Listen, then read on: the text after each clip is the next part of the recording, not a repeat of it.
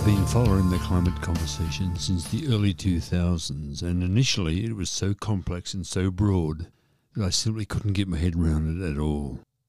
Many thoughts about why it's happening and what's causing it flashed through my head at different times and went down many rabbit holes until I finally surfaced when I realized that it's the economy, our disruptive and tyrannical like economy, an economy that favours just a few and leaves the rest way out in the cold.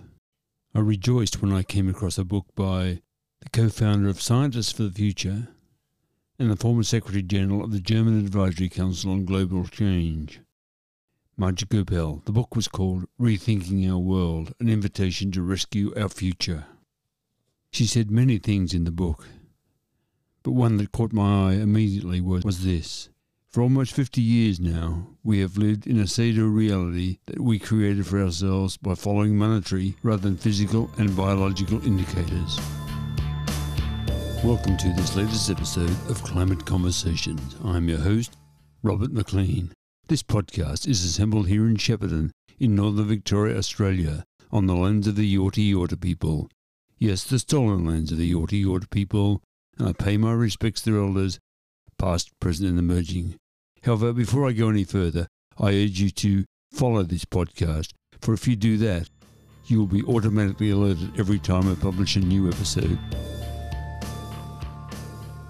The idea that the economy is at the root of all our troubles, including the climate crisis, is driven home to me repeatedly at every lecture I sit through, at every webinar I participate in, and every meeting I attend. In fact, I was at a meeting just recently where the discussion was about biodiversity and species extinction.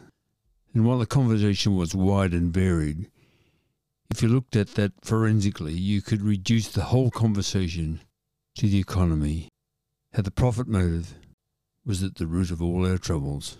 Yes, the profit motive sees the felling of our forests to produce timber. The profit motive sees the expansion of palm oil plantations all around the world. Yes, the profit motive sees the destruction of the Amazon forest so we can create farmland where we can graze and grow beef and where we can grow various crops that will feed other animals in other parts of the world. And yes, we fill in and build over swamplands, lands that are incredibly important for bird life and many other critters. And all that is in the name of profit. Here we stand with capitalism, supercharged by neoliberalism, with its hand at our throat. And if we are to break the grip that the climate crisis has on our world community, then we have to look at how our world operates itself economically. We have to break that grip that capitalism and neoliberalism has on the way the world works. Now, I must give you a break from that rant and get on with some news, some news of the climate crisis. Australia's Minister of Energy and Science was a guest recently on Radio National's Breakfast Show, and you can hear the Minister, Ed Husic, being interviewed by the host, Patricia Karvelas. You'll find a link for the entire interview in the show notes.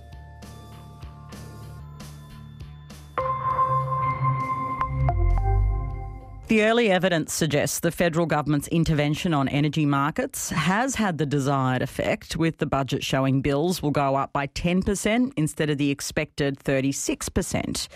But that hasn't stopped the gas industry criticising government intervention, which has been a theme at this week's Australian Petroleum Production and Exploration Association conference. In a speech to the Energy Users Conference later today, the Minister for Industry and Science, Ed Husic, will defend the government's approach, saying cheap energy is essential to the economy and, of course, uh, the industry he represents. He joins me in the studio now. Minister, welcome to the program. Hi. Oh, it's amazing I got blamed for cutting off discussions around sport, especially when I'm in Melbourne, but that's just life, isn't it? I know, I set you up. I, I just, Ah, just, no, just appreciate jokes. that. Sorry, Warwick.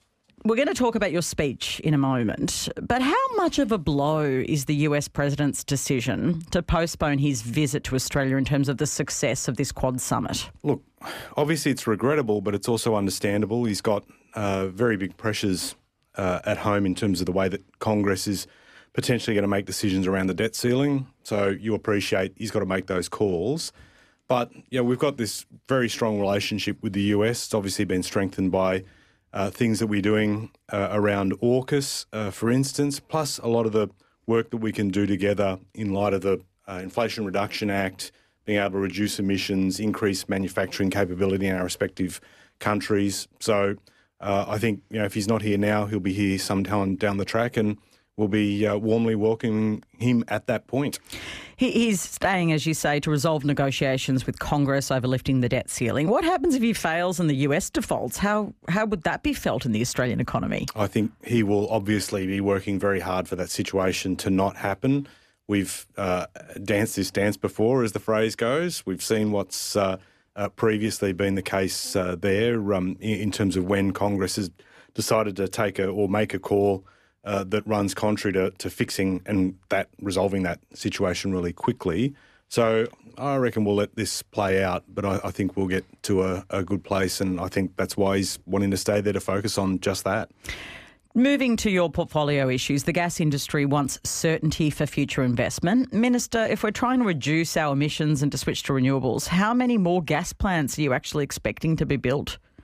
I think uh, there is clearly going to be a role as we transition, and we're working very hard to ensure that we get that transition underway, setting targets, putting in safeguard mechanisms, some of the investments we're making in renewable energy generation. Uh, in my space within the National Reconstruction Fund, we're looking to build that. But in the interim, gas still plays a role, and I, I talk to a lot of industries that rely on gas. Uh, you've seen some, you know, fairly uh, big announcements in terms of what might happen with Narrabri and Beetaloo. And I know that that's not everyone's cup of tea, but I imagine that in the interim, those those fields will meet domestic needs while we work very hard on attending to you know, boosting renewable energy generation. They don't meet everyone's cup of tea, as you put it, because that's the very gentle way in which I'm well, saying it. You are, but mm. we we we meant to get to net zero. We we need to reduce emissions. Um, we know that the planet is warming. That's why they don't meet people's cup of tea criteria. Yeah, no, I know. But we're also a government that is committed to a target. Uh, we've committed to net zero, and we've, uh, beyond the talk, we're walking the walk with respect to. Aren't you trying to have it both ways? Scale up. Well, I'm just making the point that if you look at the commitment to those, we, we will get there, factoring in all these things. And we are determined to make sure we send the strongest possible signal to industry that we need to work together to make that happen. And now we have a story from The Times written by Annabelle Workman, who is a Research Fellow at the Melbourne Climate Futures and Melbourne School of Population and Global Health at the University of Melbourne. The story has the headline Study finds 2 billion people will struggle to survive in a warming world, and these parts of Australia are most vulnerable. Annabelle's story begins. Two billion people, including many Australians, will find themselves living in dangerously hot places this century if global warming reaches 2.7 degrees Celsius, research released today reveals. The authors calculated how many people would be left outside the human climate niche by 2100. The niche is defined as places with an average temperature of about 13 degrees Celsius or about 27 degrees Celsius in the tropics. Human population has historically peaked in these areas. The world is on track for 2.7 degrees Celsius of warming by 2100. This would push a third of people on Earth outside the human climate niche. This includes people in parts of northwest Australia, such as Darwin, Broome, and Port Hedland, and includes parts of Southeast Asia, India, and South America. Limiting warming to 1.5 degrees would substantially reduce the number of people exposed, including those most affected in northwest Australia. You'll find a link to that story by Annabelle Workman in the show notes.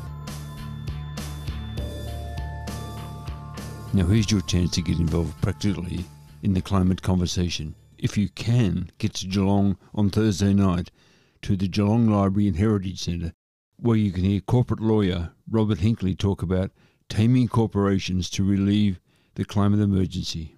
Hinkley says we should legally challenge the goal of all companies to prevent them from causing severe damage or harm to the environment. He calls it the Code of Corporate Citizenship, and he described it in his book, Time to Change Corporations Closing the Citizen Gap. The event is being organised by the Centre for Climate Safety. And you'll find details about that Thursday, May 25 event in the show notes. It starts at 5 o'clock and continues through to 6.30 p.m. Don't forget, go to the show notes. Also in the show notes will be a link to an open letter that you can sign calling on the Australian Government to adopt the Code for Corporate Citizenship.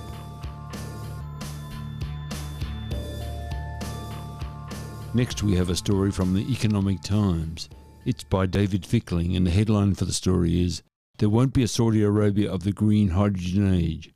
The story begins If you want a symbol of our energy is a global industry as fundamental as the trades in metals or government bonds, one image has held sway for decades the monumental black and red hull of a crude oil supertanker.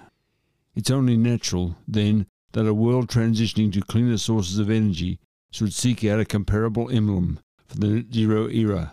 A prime candidate to replace petroleum is another substance that can be moved around in tankers, green hydrogen, so called because it's produced using renewable energy to split apart water molecules. You'll find a link to that story in the show notes.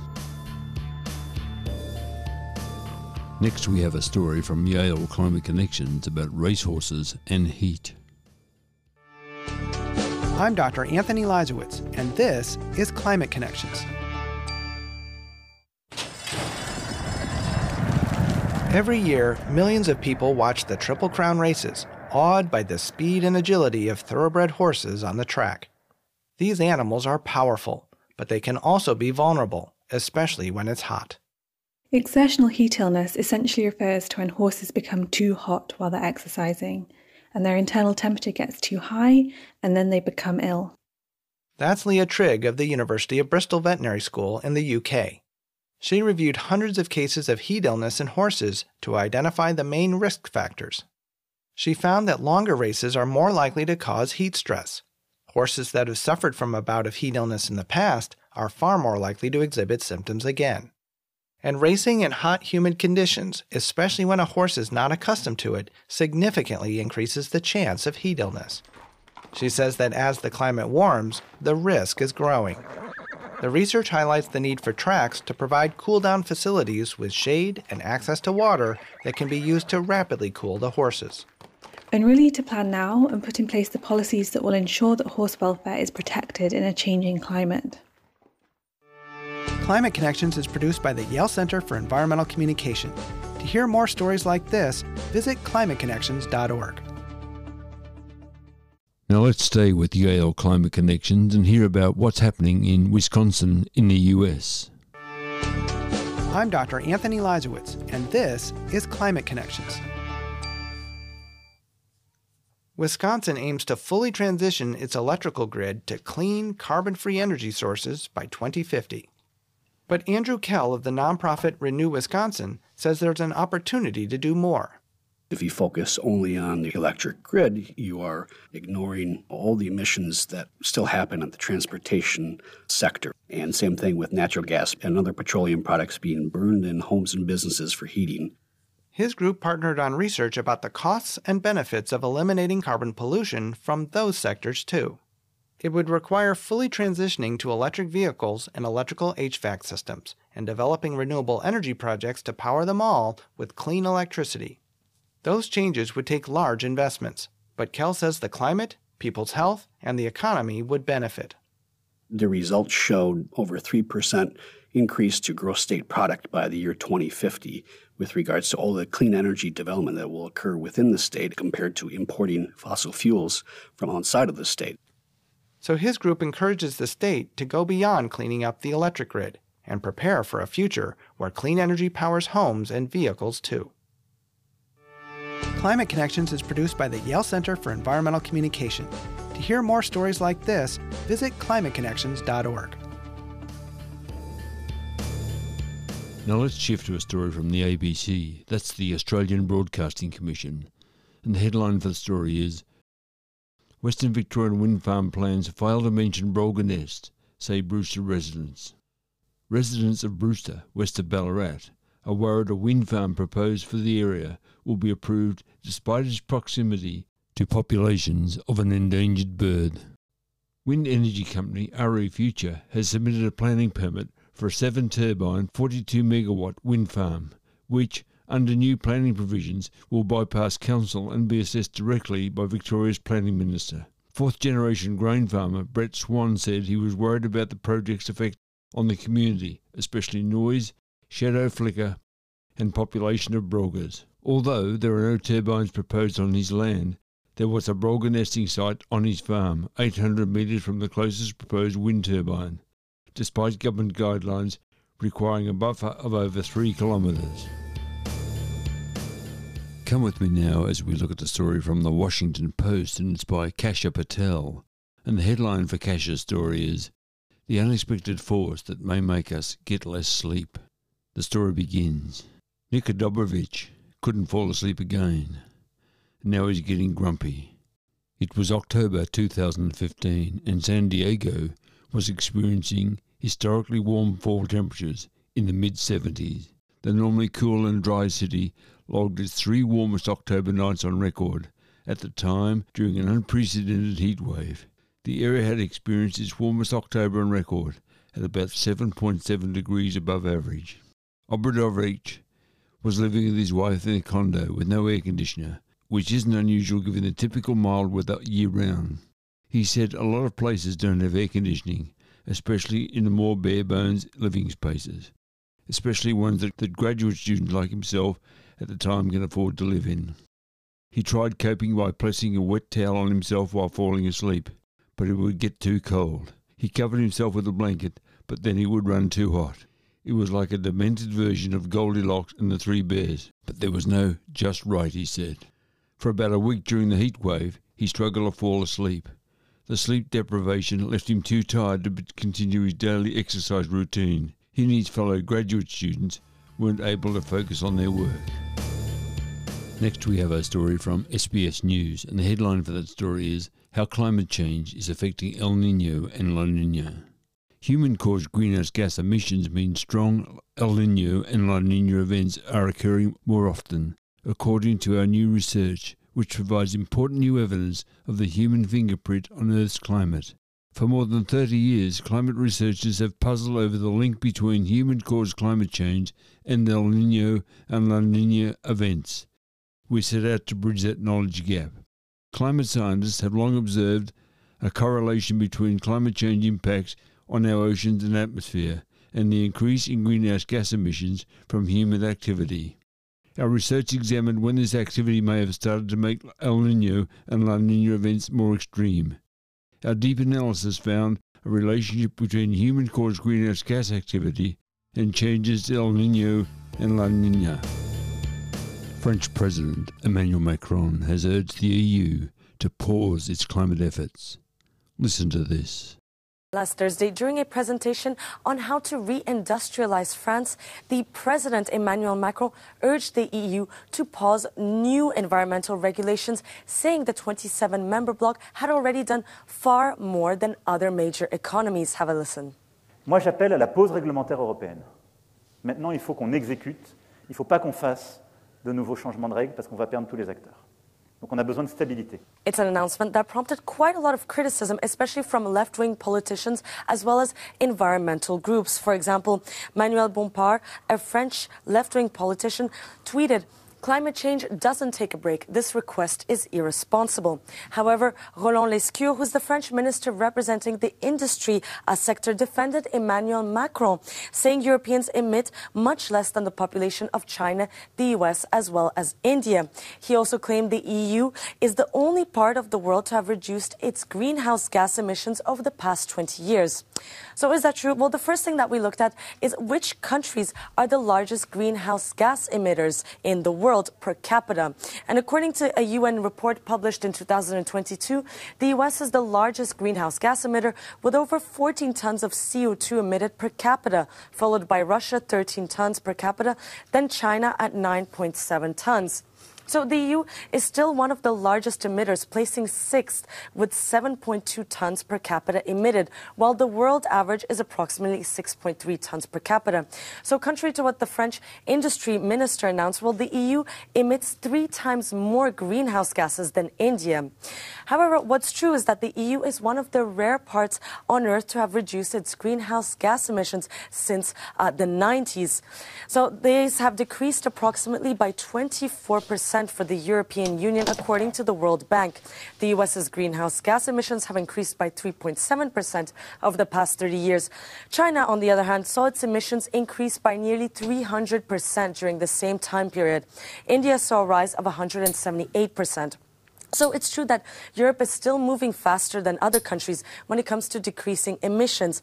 However, a United Nations report released in 2021 found that even if every country in the world pledged to reduce its greenhouse gases, well, the planet would still see an increase in temperature of 2.7 degrees Celsius by the end of the century, leading to what they say would be catastrophic changes unless countries definitely transform their economies. Let's switch now to a story from the conversation.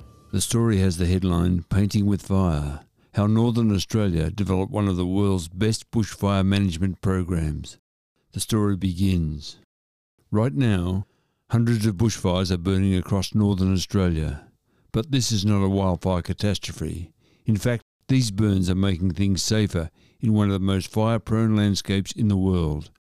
From April to June each year, fire managers such as traditional owners, park rangers, and pastoralists, aim to create small, cool fires with care and precision to reduce fuel loads before conditions get severe later in the dry season.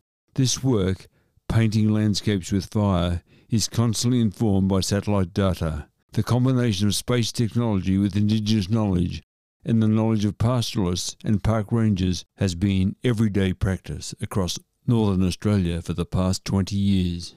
Not only does this work produce some of the best fire management outcomes in the world, it also demonstrates how cutting edge technology can inform local and traditional knowledge for environmental management. And now we have a story from Stuff, which should be of great concern to coffee drinkers. The headline for the story is Climate change will cut land for coffee by more than 50%, report says. The story begins.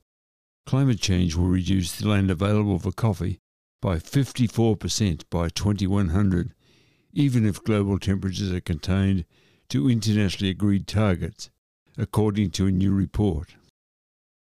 Coffee growers from Honduras to Ethiopia said they are already suffering from climate destabilisation, and the charity Christian Aid is calling on the UK government to help by cancelling historic debts and raising money to pay for climate loss and damage. The charity has calculated that rising temperatures and unpredictable conditions will shrink the world's land suitable for growing coffee by 54.4%, even if global temperatures are limited to 1.5 to 2 degrees Celsius above pre industrial levels. More than half the coffee drank in the UK comes from Brazil and Vietnam, two countries particularly vulnerable to climate change. I've been following the climate conversation for nearly 20 years now, and for 15 of those years, it was like there was an information drought. The scientists were, of course, talking about the issue. They were explaining to us, or those who would listen, why global warming was happening, what the causes were, and how, in a limited way, how we should respond. Of course, the deniers were active and they were employing the same strategies as used by the cigarette companies to combat the quit smoking campaigns. But a few authors were saying things, among them Bill McKibben, who wrote the book The End of Nature, which is credited with being the start of some climate activism. Here in Australia, as far back as 2008, we had the wonderful book Climate Code Red, written by the late Philip Sutton and his friend David Spratt. A reviewer of the book said, This is a great book that deserves a broad readership. If the earth is saved, these straight talking authors will deserve a lot of the credit. So, although I'm overwhelmed with information these days, I really can't get through it all. And so, what I do is I just introduce a few topics, a few stories, and try to put as many as I can in the show notes, so please check out the show notes. Yes, we've reached the end of this episode of Climate Conversations. Thanks so much for your company. It's been great to have you along. And if by chance you enjoyed this episode, please feel free to share it with your friends. In fact, I'd love you to share it with your friends because we all need to know all we possibly can about the climate crisis, how we should respond, and what we should be asking of those who govern our lives. Earlier, I asked for people to respond to my podcast, to respond to what I was saying, what I was doing, and I've had one response. It came from a fellow in Geelong who to me is an inspiration because he's a fellow podcaster. He said he hoped I would find the energy to do another thousand episodes. Boy, that's a lot. I hope I live long enough to do that and that my wife has the patience. So if you want to comment, and I'd love to hear from you, you can do that at r.mclean, number 7 at icloud.com. And so until we talk again, I'd urge you all to take care, stay safe, and please be kind. For everyone you meet is fighting a great battle